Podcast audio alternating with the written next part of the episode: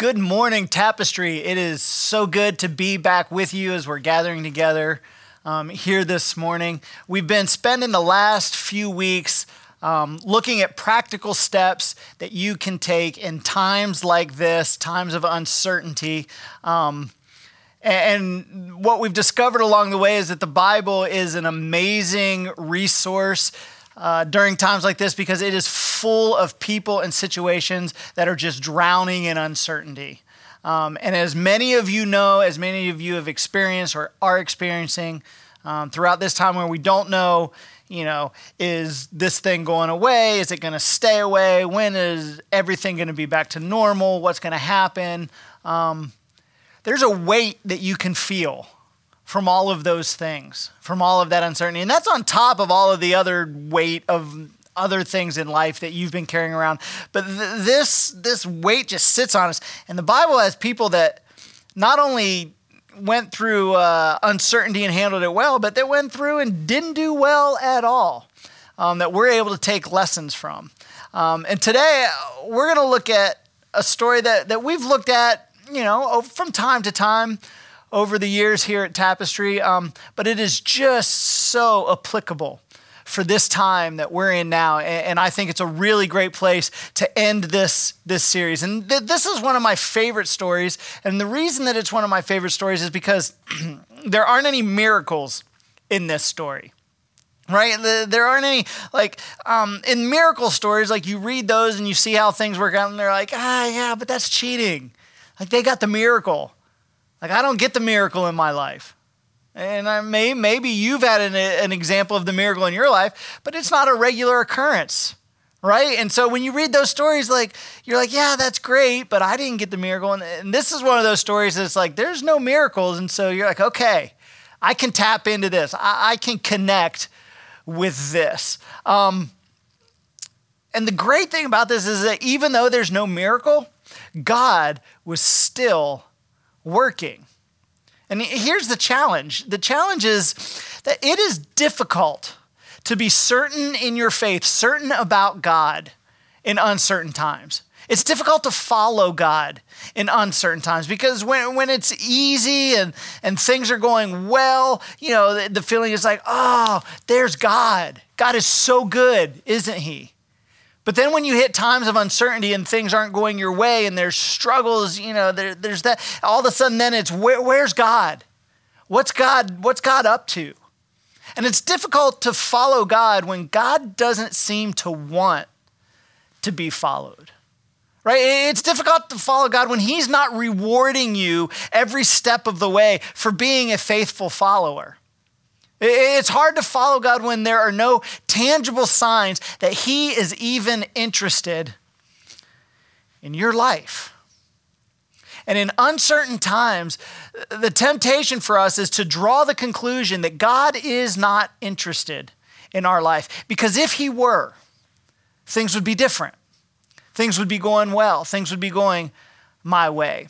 And my tendency, I, don't know about you, but my tendency in uncertain times is to say my prayers and tell God what I want and what I need and how I think He should act. And then when I get to the end of my prayer, to kind of have this attitude of like, okay, so there it is, God.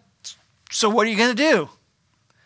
What are you going to do? My, son, when he comes in and asks me for things, um, he'll come in. He always makes a pitch. He's the king of negotiation, and so he makes this pitch and you know tells me all the reasons why and convinces me I should do it. And then when he gets done, he kind of steps back and he's like, "So." You know, that hopeful, what are you gonna do, Dad? You're gonna say yes? you're gonna come through? And I get like that with God in uncertain times, right? I give my, and then I'm like, God, what are you gonna do? What are you going to do? But, but isn't it amazing how quiet God can be in uncertain times? Isn't it, isn't it quite crazy that, that when we need Him the most, He can seem so distant? When you need direction, you know, what do you do? How, how do you give these things over to God? So, so far over the last few weeks, we have looked at three really practical steps of things you can do in times of uncertainty. First one, pray.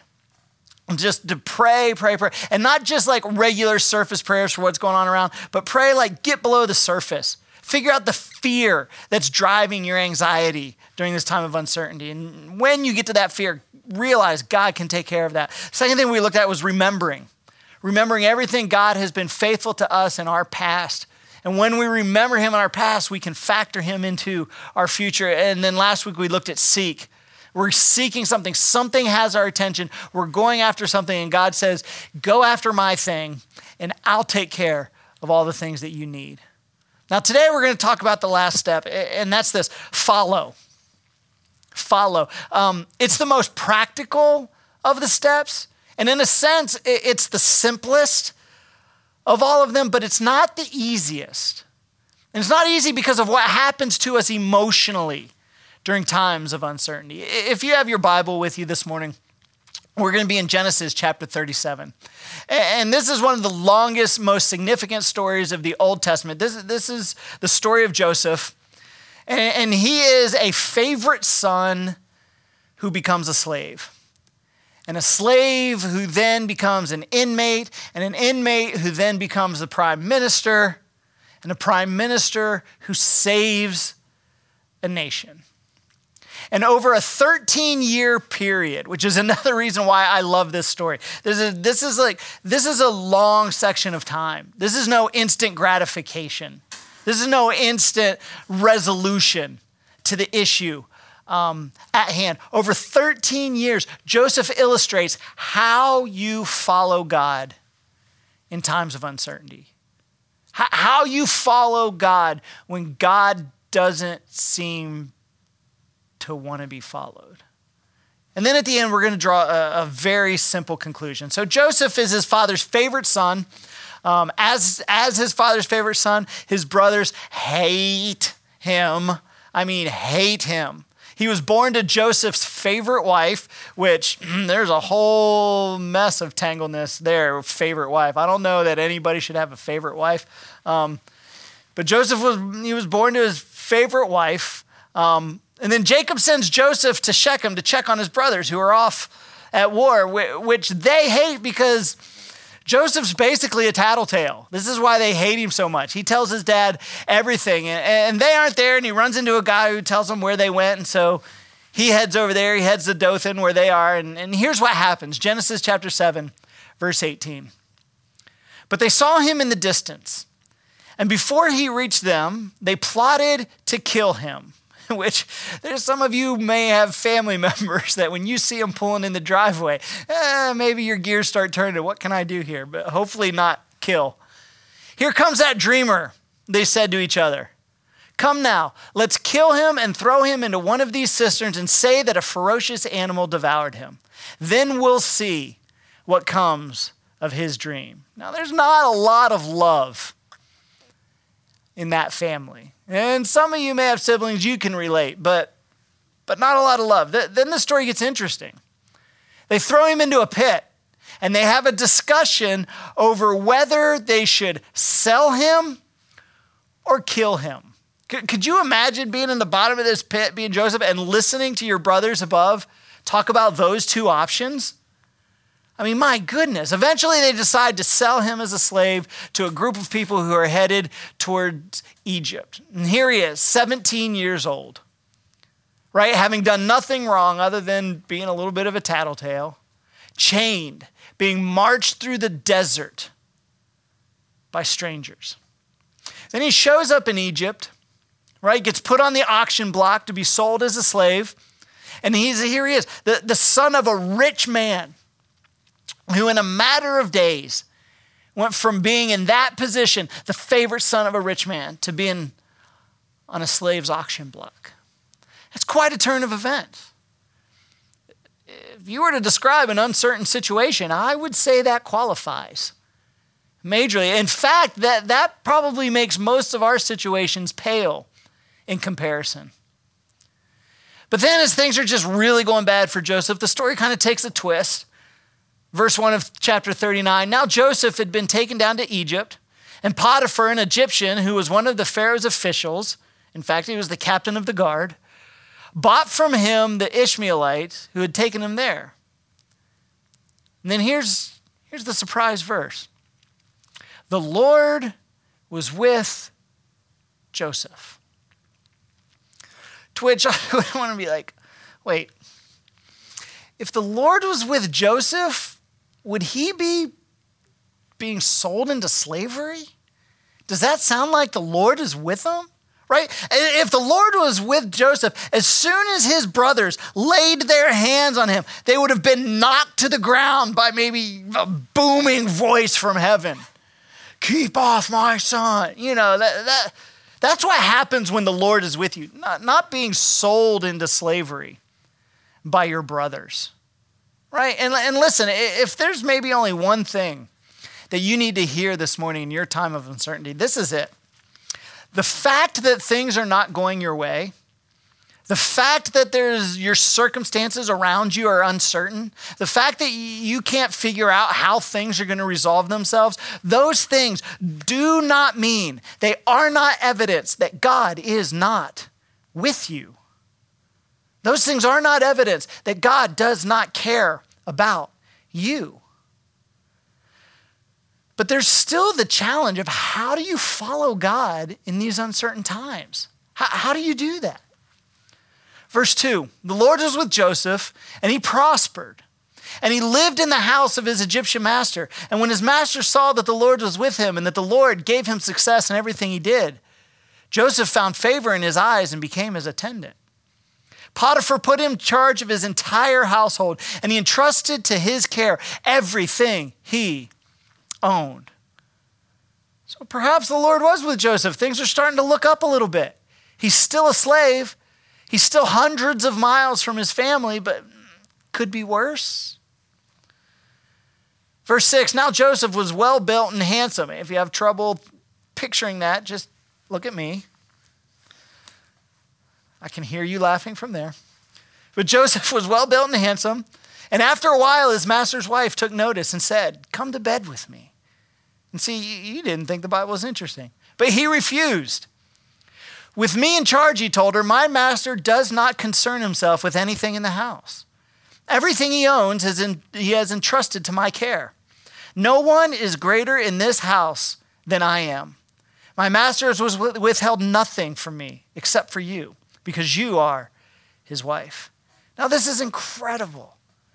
He's a 17 year old kid. I'm sure Potiphar's wife was an attractive woman. He's far away from home, nobody's around. Right? But here's what he says How then could I do such a wicked thing and sin against God? To which I would say, wait, how could you sin against God? You, you mean the God that allowed your brothers to throw you in a well? You mean the God that allowed you to be sold as a slave? Right? You, you mean this God that has put you in this position where now you are, are, are bearing the, the, this incredible temptation? That's the God? Right? That's the God that you want to make sure you're obedient to? Really? I mean, He answered none of your prayers. He abandoned you. And you want to stay faithful? I mean, come on, let's be honest with ourselves. That's pretty unbelievable, isn't it? it? Keeps going, verse 10. And though she spoke to Joseph day after day, he refused to go to bed with her or even be with her. One day he went into the house to attend to his duties, and none of the household servants were inside. And she caught him by his cloak and said, Come to bed with me. And immediately she was reduced to a pile of sand on the floor, and she was never heard from again because the Lord was with Joseph. Some of you may be like, wait a minute. I don't remember that part, right? Wait, is that? No, no, no. That, that's not really in there. But that's how it's supposed to go, isn't it? If the Lord is with you, right? Protection, keep you out of the circumstances, smite down your enemies, right? Here's, here's what really happened when she approached him. And she grabbed his cloak, but he left his cloak in her hand and ran out of the house. So he did the right thing. Let's see how he's rewarded. When she saw that he had left his cloak in her hand and had run out of the house, she called her household servants. Look, she says to them, This Hebrew that has been brought to us to make sport of us. He came in here to sleep with me, but I screamed. And when he heard me scream for help, he left his cloak beside me and ran out of the house. And she kept his cloak beside her until his master came home. And then she told him this story That Hebrew slave that you brought us came to me to make sport of me. But as soon as I screamed for help, he left his cloak beside me and ran out of the house. And when his master heard the story of his wife told him, he says, This is how your slave treated me. He burned with anger. Joseph's master took him and put him in prison, the place where the king's prisoners were confined. And honestly, isn't this how life seems sometimes? Really, you pray and you pray and you pray and you try your best to do the right thing, the thing that you think God wants you to do, right? And then suddenly, then suddenly it feels as if God has turned against you. But in reality, nothing could be further from the truth. So Joseph is sitting in prison and he's saying, uh, Let me get this straight. I, I did the right thing. And what did I get? Now, not only am I a slave, but now I'm an inmate in the dungeon. Then the story takes another twist. But while Joseph was there in the prison, the Lord was with him and he showed him kindness, to which I'm like, well, that is not my idea of kindness, right? If that's, if that's God's idea of kindness, no thanks. But he showed him kindness and granted him favor in the eyes of the prison ward. Thanks, but no thanks is what I would say to that. Really, like, I don't want favor in the eyes of the warden. What I want is to have no idea who the warden even is. That's what I want, right? I, I, I hear, I, and here's Joseph. He's like, here I am in a place I don't want to be, right? And now there's this big, I just picture the warden as this big, you know, tattooed, toothless, just mean, pierced all over kind of guy, just like, don't mess with him, right? And you've given me favor with that guy? Wow, man, life is looking good for me. Things are looking up. Thanks for nothing, oh faithful God. If you were with me, you would do something. But the Bible tells us the Lord was with Joseph. Now, here's the thing it is so easy to follow God when we see Him doing God things, right? When marriage is great, when the kids and the family are great, when our income is great, when our health is great, when those things are happening, it is so easy to follow God, right? But turn those things around and they couldn't possibly be God things. But what we see in this story um, is that the whole time that God is not answering prayers, the whole time that he seems to be distant and ignoring Joseph and letting bad things happen, behind the scenes, he is at work. He is busy and he's doing things that Joseph had no idea about. He never clued Joseph in, never gave him the big picture. In fact, Joseph died without ever knowing the big picture.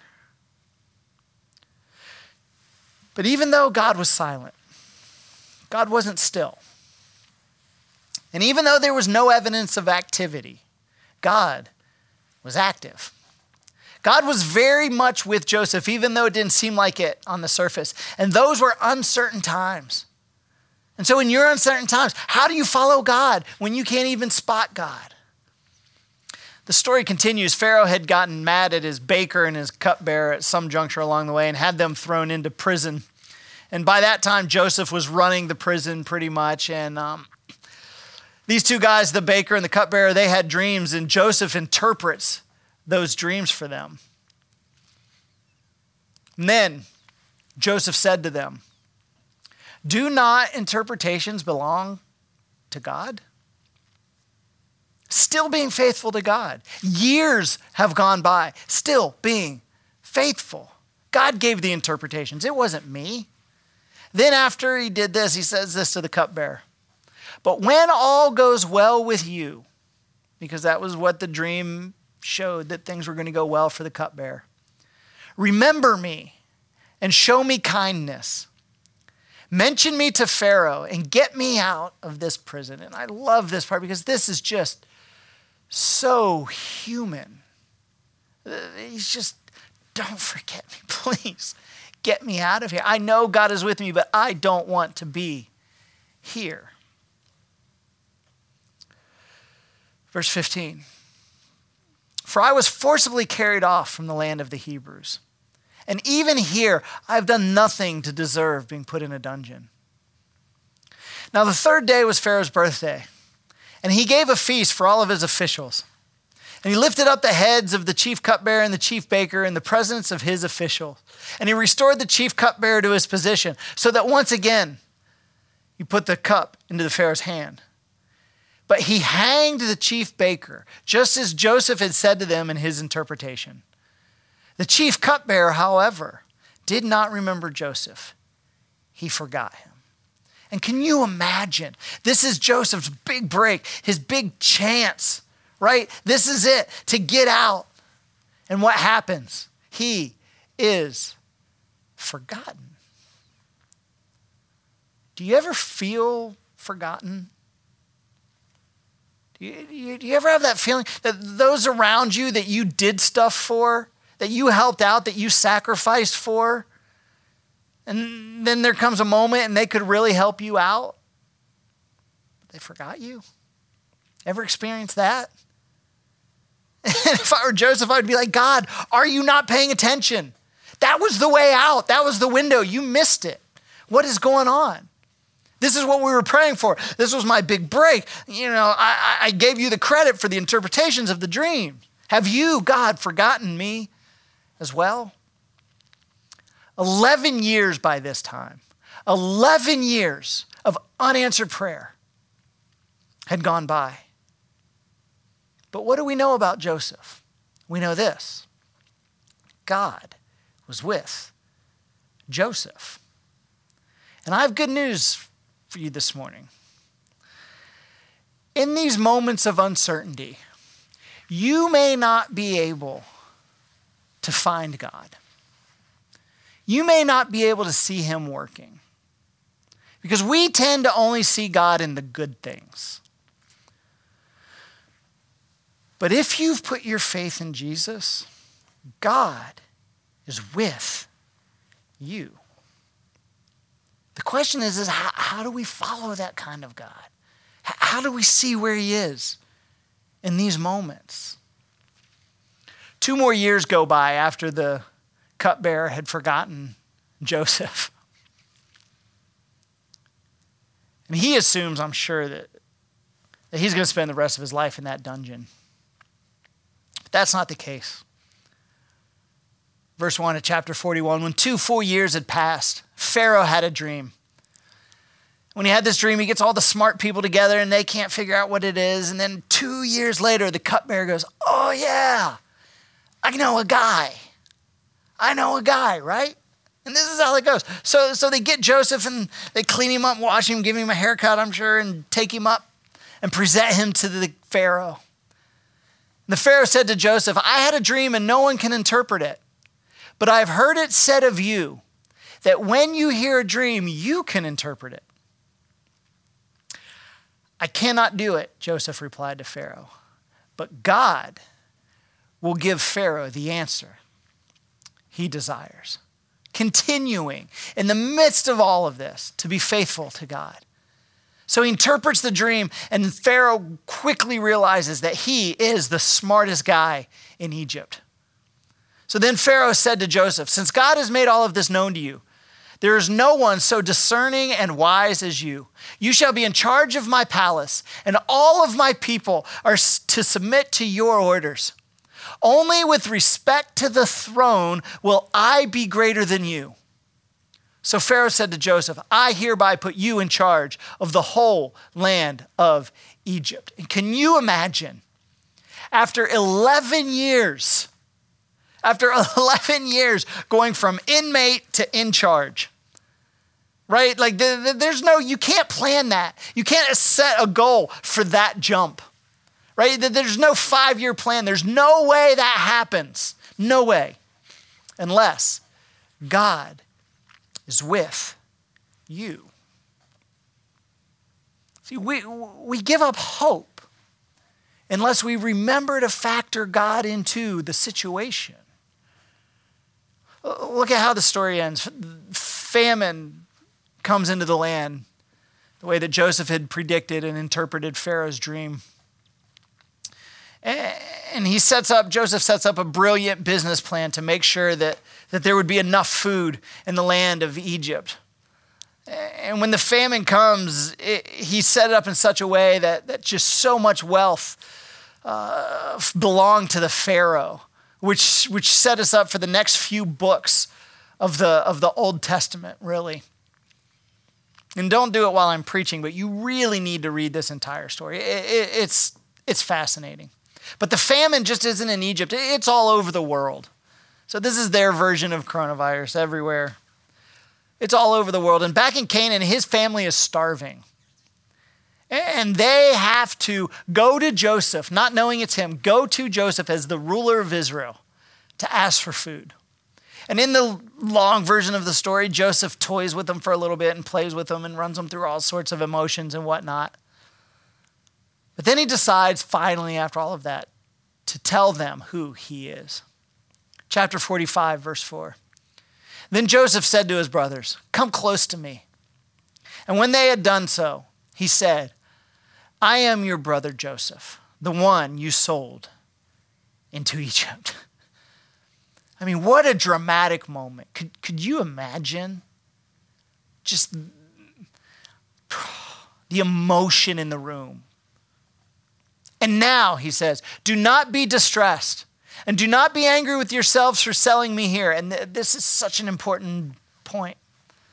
Because it was to save lives that God sent me ahead of you. For two years now, there's been famine in the land, and for the next five years, there will not be plowing and reaping. But God sent me ahead of you to preserve for you a remnant on earth and to save your lives by a great deliverance. So then, it was not you who sent me here, but God. Do you know how Joseph was able to follow God through all of those years? It was very simple, N- not easy, simple. Somehow, Joseph was able to see God in the uncertainty. See, we see God when things are certain. And when things are uncertain, we think, where's God? But Joseph was able to see God in those moments of uncertainty, that God hadn't fallen asleep, that God was still active. And do you know what he did? Here, here's what he did. And, and this is just the Man, if we can grasp hold of this, he acted like a person who, in their circumstances, was confident God was with them. Joseph did what someone would do if they were confident God was with them. That is how Joseph was able to follow God in moments of uncertainty. And the application is this, and again, so simple, yet so difficult for us to grasp. In your circumstances right now, and we all, our circumstances are all messed up right now with all of the, you know, the shelter at home. And is this open? Is it not open? Are we worried? Are we not worried? What's going on? But in your circumstances right now, whatever they are, those things that are uncertain, that are weighing on you, that you're wondering about, that you're fretting about, what would somebody do? What would you do in this circumstance if you were confident that God was with you? And that is what you should do.